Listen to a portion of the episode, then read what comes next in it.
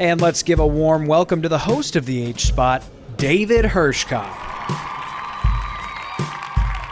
Last time on the H Spot, David was speaking with his father, world renowned attorney Philip Hirschkop. Now back to the conversation. One of the things career wise we have in common, and, and our careers are very different. And I don't know how you feel about this, is like the Loving case was probably your best known case. And it happened at the very beginning of your career.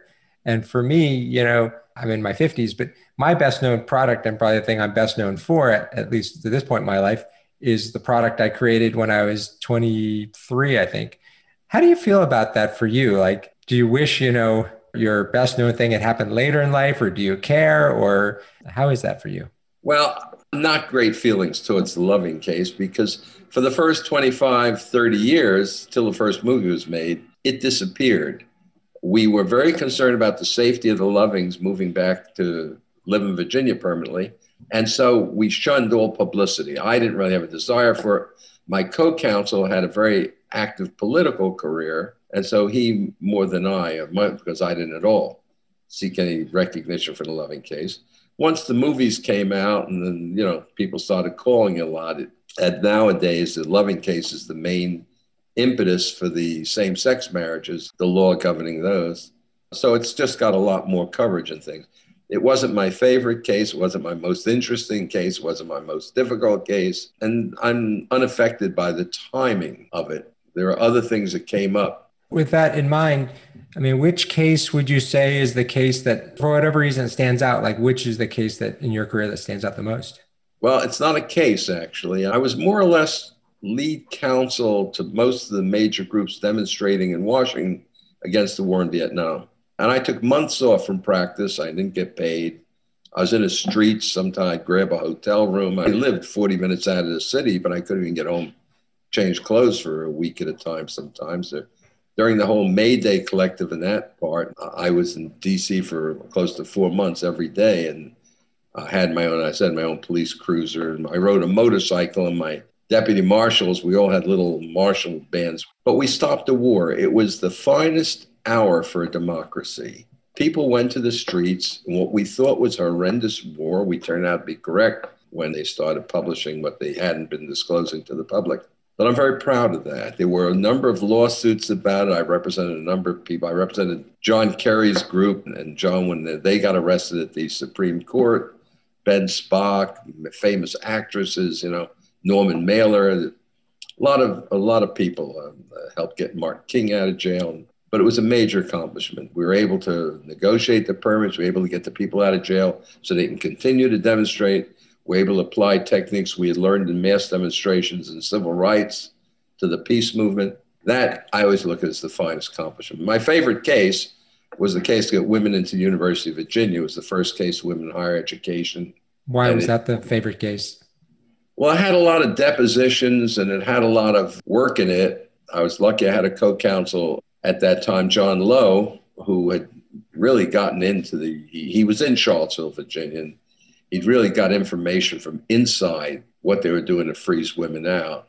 And we went around, took depositions of very famous people at the time, the heads, uh, presidents, chancellors, whatever they call, of the University of Virginia, of Virginia Tech, of William and Mary, which is a second oldest land grant college in the United States. And they would give excuses that we don't have women's dorms and women can't live in men's dorms because there's wall hung urinals, there are communal showers, women need diminutive furniture, or women need iron at night, I, and the most crazy things. And the essence of a civil rights case, because it let me sit there and say, why? Why can't this woman go here? Why do you have that opinion? And make them face reality, make them face their fears. So that was sort of gratifying, I guess you're saying. Yes, and it had wonderful results and affected far more people than the Loving case. So, if the peace movement had not happened at all, what do you think would have happened with the Vietnam War? No idea. I don't think there's any way we're going to win that war. Ultimately, we would have found a way out. I think it just precipitated it, made it come much more quickly. And it enabled the American public to find out what was behind the war and statistics that were being concealed on the deaths and the, what's happening with Agent Orange, the things we were doing to other people and other nations to try and establish a democratic society there, which wasn't their way of life. That makes sense. And so, I mean, you spent, was it like roughly a decade or 10 or 15 years between the peace movement and the civil rights movement? That was sort of your sole focus. And then you transferred, you know, where you did a variety of different types of law and eventually animal rights. How did you decide, or was it a decision like to move into different parts of the law and, and why those parts of the law? It's just what happens at the time. Uh, you know, um, for a while, I did a lot of teacher rights law. The, the very first case I filed, just before I graduated law school, because I was admitted to practice, was a teacher rights case in New Bern, North Carolina. That led me to represent the NEA's DuShane Fund, National Education Association's DuShane Fund, which is their civil rights fund.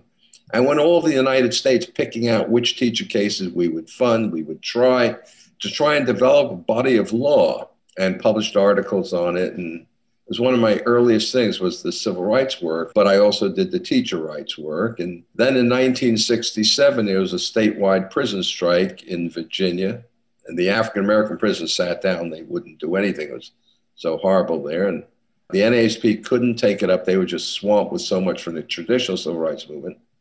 So I became very active in prisoner rights at the same, during that same period. I started a group called the uh, uh, it became the National Prison Project of the ACLU.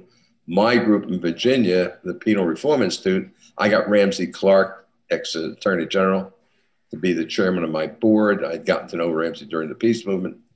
Uh, and the same time, uh, there was the big uh, Attica prison in New York had its huge uprising. There, there was a project up there was funded by the Playboy Foundation. I gotten funding from the Stern Family Fund we combined the two into the National Prison Project, the ACLU, which brought most of the major prison reform in the United States. I was chairman of that board for 20 years. So, starting in the late 60s, I did a lot of penal reform work. I brought the first statewide prison reform case, a very famous case, made a lot of law in there that was used as a model in many other states. Civil rights and the African American civil rights was much more so in the 60s and early 70s. The peace movement, as you know, was dictated by that war, and that went away. And then, as you pointed out, when PETA got started, the animal rights group, uh, People for the Ethical Treatment of Animals, their president was arrested in Virginia at a demonstration, Ingrid Newkirk. And someone called me and said, Hey, would you represent her? You've done all this civil rights work. So I said, Sure, why not? The jury was out six minutes and acquitted her. And then I was her lawyer after that. So I became sort of outside general counsel to PETA. I ended up teaching a course in animal rights law with another professor at the George Washington Law School. And I represented PETA for 40 years. Wow. I mean, obviously amazing accomplishments. And you've done so much for so many, and including four legged minis. But sort of on the, I wouldn't say the other side of the coin, but a sort of different flavor is I remember during, I don't know, 70s, 80s, watching a 60 minute episode on these two brothers whose father was the richest man in the world that tried to corner the silver market. And then I realized that actually they were clients of yours. So the Hunt family, amazing story of, of success and wealth. But how did you get involved with them and like what did you do and like what was their nickname for you? I don't know what they had. They called me.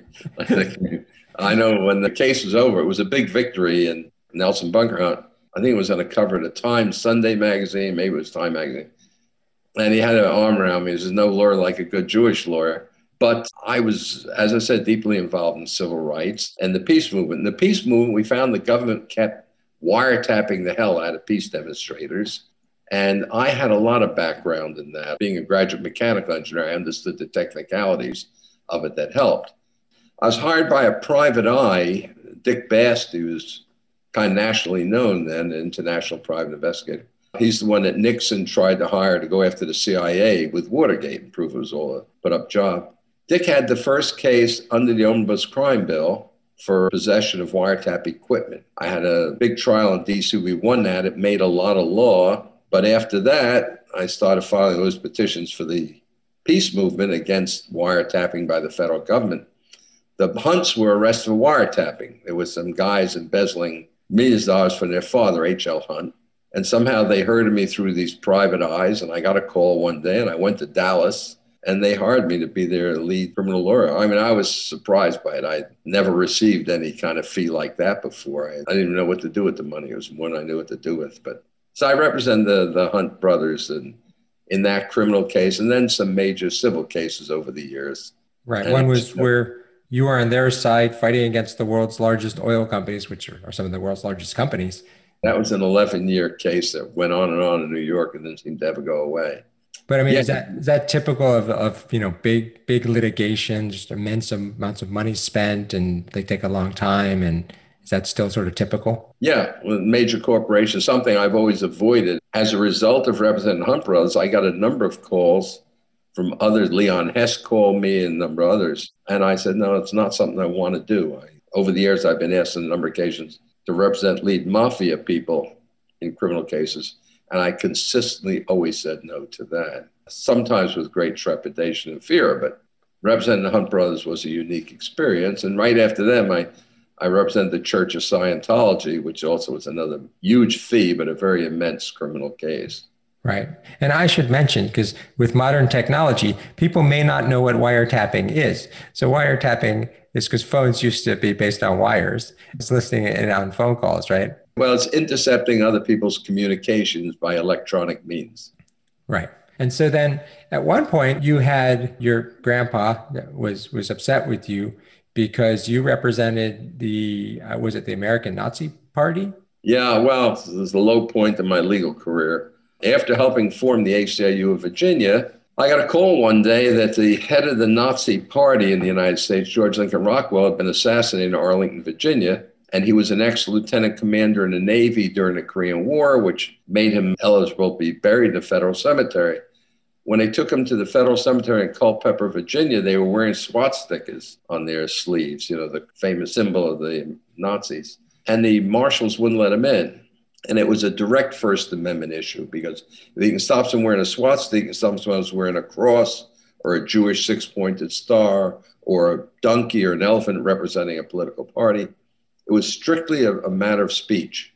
But they couldn't get a lawyer, and they went to the ACLU. The ACLU called me. I said, I ain't going to represent any Nazis. I was a boy in Brooklyn, a young boy, when people started coming there and tell us what was happening to the Jews in Germany and Poland and other places. But at any rate, they said, put your money where your mouth is if you believe in the U.S. Constitution. I was teaching constitutional litigation at Georgetown. So I agreed to represent them. And I went to court and we had a trial for this rather bizarre federal judge who we called him Roran Oren, but he had his own way of doing things.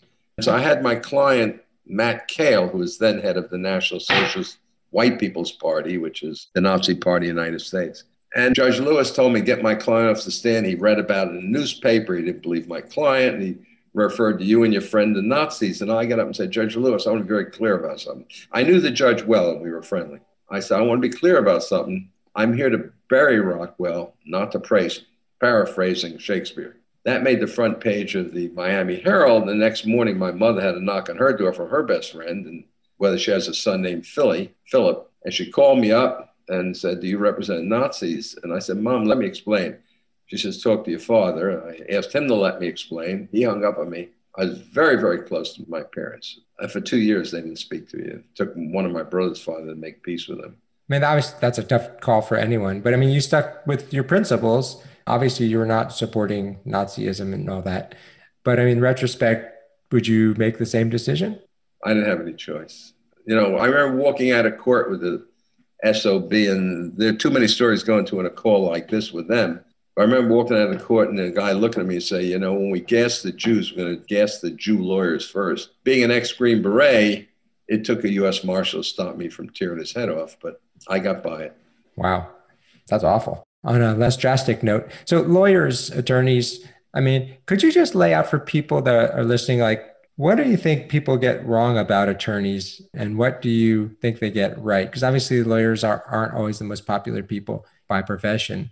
Well, and it's something lawyers have basically earned because people misunderstand the legal profession and what it does. And the legal profession fosters the misunderstanding. The fact is that, as I said earlier, we're, we're arbiters of peace. Without the legal profession, without the courts, someone likes this beautiful house I'm in, they just show up my front door with a bigger gun than I have and take it away. The law stops that from happening. We work out our disputes in court. So whether it's marriages, whether it's torts, whether it's injuries, and a lot has been accomplished. I mean, the tobacco industry were brought in check. A lot of people were dying of cancer from cigarettes. It was a bunch of lawyers that got together and put that. Whether they made a lot of money or not doesn't matter. The service to the country was great. So in product liability, in malpractice by doctors, malpractice by lawyers, the litigation system has been enormously helpful. In civil rights, the biggest accomplishments in civil rights, albeit the Civil Rights Act of 1964 was a great step forward, has been through the courts. Brown v. Board of Education, Loving v. Virginia, a host of other cases. And people expect justice of the legal system, and it just isn't designed to give you justice. If you go to court in a criminal case and you get acquitted, you're innocent, you're acquitted. There's nothing very just about that because by the time you're acquitted, you've eaten up all your savings hiring a lawyer. You've probably got your wife or your husband's divorced you. Your kids have been thrown out of school or they can't face their friends. You've gone through hell and you're innocent. And it's the same way with civil litigation. So all we can do is try and keep it going and be better if the law itself had more input for people to understand what they're doing. With attorneys, how does it break down? Because I think a lot of people see attorneys on TV and think they all go to court and spend a lot of their time, you know, talking to people and arguing in court. But like there's different types of attorneys, right? And like what do most attorneys actually do during the day and and how does it really break down in terms of if you become an attorney, what are your career options? Well, most attorneys probably end up doing administrative work more than anything else, office work, drafting. Uh, you know, there's a whole core of attorneys who are government lawyers, municipality lawyers, and they work for the city, they work for the federal government, they run agencies, they administer the laws, they help make the laws. There are too many attorneys and legislatures because very often it's a conflict of interest for a lawyer to be a legislator. If you're a personal injury lawyer and you keep fighting caps you're doing good for the public, caps, you know, limits on the amount you recover different type of lawsuits. But you're also helping your, friends and maybe your own law firm if you do that kind of law. But there are a lot of administrative lawyers. There are a lot of lawyers who help you fill out forms or for avoid antitrust laws. And in what you do in the sauce business, you've dealt with a number of lawyers and, and how do you design this within the laws and how do you design this so you're not going to get sued and how do you design this so it's safe and the public is safe? There is a small group of trial lawyers who go to court a lot, more like the barristers in England, but trial lawyers are not the average lawyer. And there's a lot of lawyers who maintain law offices and they draft wills, they do divorce cases. And the bulky divorce cases, there may be some minor litigation. Very often they're worked out, they draft all sorts of things. So there's a lot of different things that lawyers do. Lawyers become judges, lawyers become court clerks. A lot of people go to law school to get the degree and then use it in business.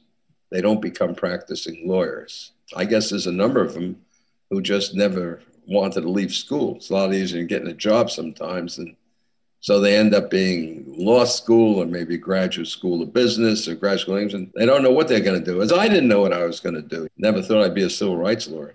And so when you think of lawyers, and especially lawyers that went more down your path, what traits or skills do you think you know made you successful? And if people were thinking about going into law you know what traits do you think they should think about? Do i have or do i not have? Of course it matters what kind of law you go into. In my field basically i was a trial lawyer. I did mostly trials. You got to be willing to work hard. You know you, you're going to get up and cross-examine someone the next day and if they've had a deposition or they've had speeches they made you, you have to go through those things so if they say something to stand, you can quickly get to it and say, but didn't you say this contrary to that previously? And, you know, if you're in a big law firm, they have three associates who go through and lay it all out for them. And now with computers, make it easy to find. But the average trial lawyer, most of the average successful trial lawyers are not fed that way. They do it themselves. Hard work is the first thing. And lawyers aren't always the brightest people. Not to say that you don't get these lawyers that we see it, some of them who go to the Supreme Court, who do other things, who are brilliant. But a lot of lawyers are just people who didn't know what to do with their lives and went to law school and they went out and hung up a shingle. And you can be very bright and spend your life writing wills and doing trusts and estates. It is a technical area of law. It's not my interest, but there are people who do have an interest in it, and it's a challenging field. What else do you think you might have done if you didn't become a lawyer? What else do you think would have been interesting or you would have been good at? I like architecture. I like designing private homes in ways that they're very useful, they're very economical, they meet people's needs, they meet the environment, they aesthetically beautiful. Uh, it's something very creative about architecture. If I didn't have to earn a living, I'd probably do animal rights work. I love animals and what we've done to our fellow creatures in the society is horrendous. Yeah, I could definitely see that. And I have the world's cutest dog, of course. So so that that helps. After mine. After yours, of course, of course. If you had a mulligan, a life mulligan, is there something you would do over? I regret that I didn't take you kids, my three children, with me more when I did my work and expose you to it. If there was some way to have achieved what I did and been able to spend more time with my kids, I just really devoted myself to law practice, and it took a lot from my family life. You and I, we've traveled the world together, we've scuba dived all over the world, but I didn't have enough time with my other two kids. And even with you, I never took you to the civil rights demonstrations or the cases other than pushing you against a cactus in uh, Arizona. you definitely have a devilish streak in there. I've seen it. And so, just for the record, I want to be clear that are you refusing to tell the chicken joke? I'm not going to refuse. so then, what is the chicken joke? Well, you got to understand that I'm very, very into my religion and not going to synagogue and practicing it that way. But the history of the Jewish religion is very much in music. I love music. As you know, I was a cellist as a boy, and I sang in the Glee Club in college. I was a soloist in Glee Club. And, you know, if you have to explain a joke this much before you even tell it, that's not a good sign.